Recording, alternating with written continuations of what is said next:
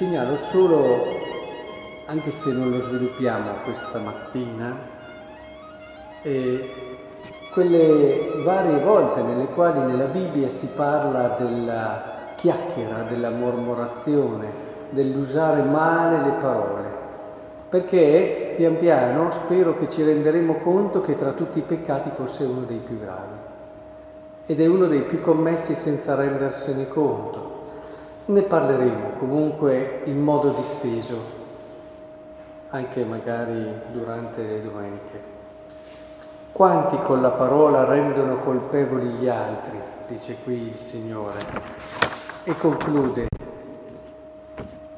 gli spiriti traviati apprenderanno la sapienza, quelli che mormorano impareranno la lezione. Ecco, cominciamo a mettere nel nostro cuore che, come ci insegna Papa Francesco, la chiacchiera parla di criminalità della chiacchiera, che la chiacchiera può davvero essere una cosa molto grave, in apparenza quasi innocente, ma che alla fine allontana molto dallo spirito del Vangelo. Oggi invece volevo dedicare il tempo che abbiamo a disposizione per parlare soprattutto della fede, perché il Vangelo è molto chiaro, è, è, molto istruttivo, è come se fosse un piccolo trattato sulla fede, un concentrato in poche parole, in un episodio concreto, di alcuni, non tutti certamente, gli aspetti importanti di una fede matura. La prima cosa che si coglie da questo brano è che questi ciechi seguono Gesù.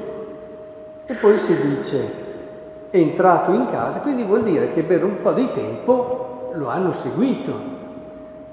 Non è che Gesù loro hanno gridato e gli ha risposto, lui ha continuato le sue cose. Poi, una volta arrivato a casa, ecco che li ha ascoltati. Ecco qui la prima cosa importante che non dobbiamo farci scappare sulla fede, la perseveranza. Eh, ci sono delle fedi che chiamerei, eh, come si possono definire, che hanno fretta, insofferenti, non sanno aspettare. Eppure l'attesa è una dimensione essenziale per poter far venire fuori il meglio. Le persone che vogliono tutto e subito, che è un male del mondo d'oggi, perché se da una parte il progresso è positivo, immaginatevi quante cose in più si possono fare anche a favore dell'uomo, però bisogna stare attenti, visto che adesso abbiamo tutto subito. Ricordo che anni fa, quando dovevo leggere la posta elettronica, ci andavo una volta al giorno a vedere se avevo qualche messaggio e poi prima ancora si aspettavano le lettere quando arrivavano le lettere. Adesso immediatamente c'è una cosa, tu la conosci, tu la fai e questo è anche positivo, molto positivo.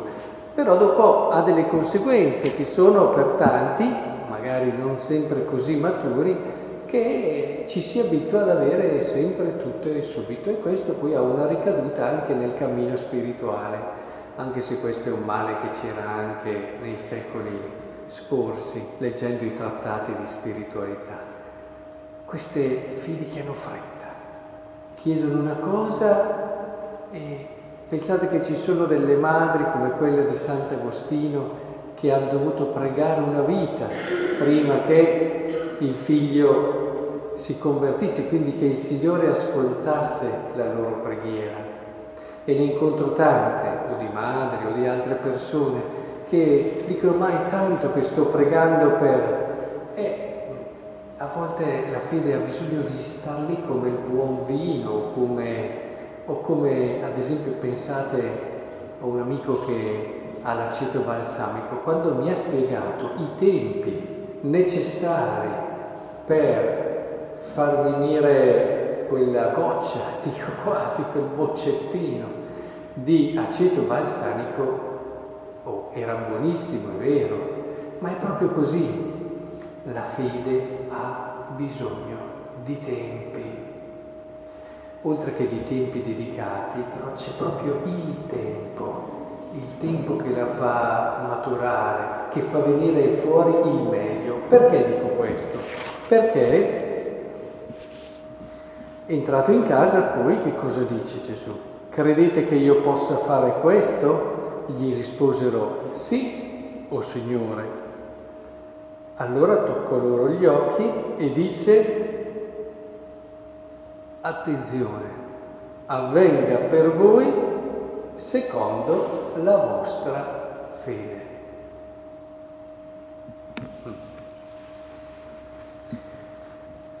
Non scivoliamo subito sull'aspetto magico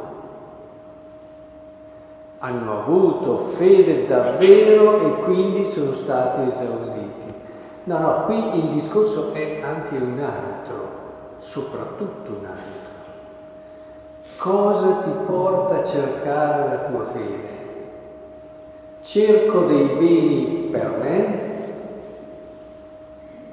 Qui si sposta molto sul versante anche uomo. È chiaro che se non c'era Gesù è Dio che opera i miracoli, però qui eh, l'aspetto della fede viene valorizzato moltissimo, ma non nel senso che anche noi possiamo essere dei super uomini se abbiamo fede davvero, ottenere tutto quello che vogliamo, non è lì, non è lì.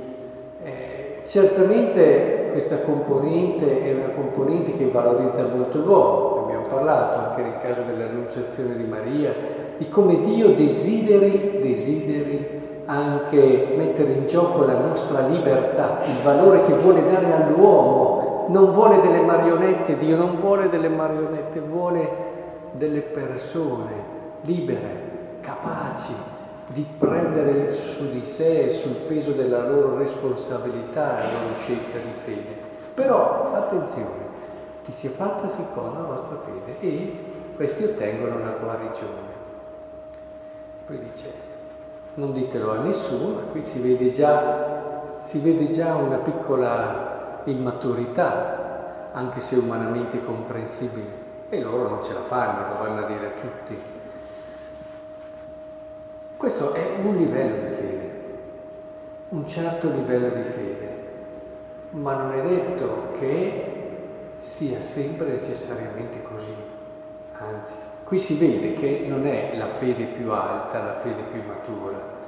Subito disobbediscono a Gesù perché vedete, se fatta secondo la vostra fede, ne abbiamo viste di persone che secondo la loro fede non hanno chiesto di guarire, hanno chiesto piuttosto di essere più vicini a Cristo, di conoscerlo meglio, perché non c'è salute migliore di essere con Lui. Dio, come vedete, capisce, comprende anche la nostra umanità, anzi vuole essere vicino ad ognuno di noi, ma è ben consapevole che probabilmente queste persone adesso capivano questo e questo per loro poteva essere la cosa che li aiutava di più ad avvicinarsi. Ma la fede ci può portare anche a chiedere altre cose o a non chiedere queste cose che possono sembrare le più immediate. Diceva Sant'Agostino che spesso non siamo esauditi nelle nostre preghiere perché non sappiamo come chiedere, cosa chiedere eh? e, e lo chiediamo male sia fatta secondo la vostra fede.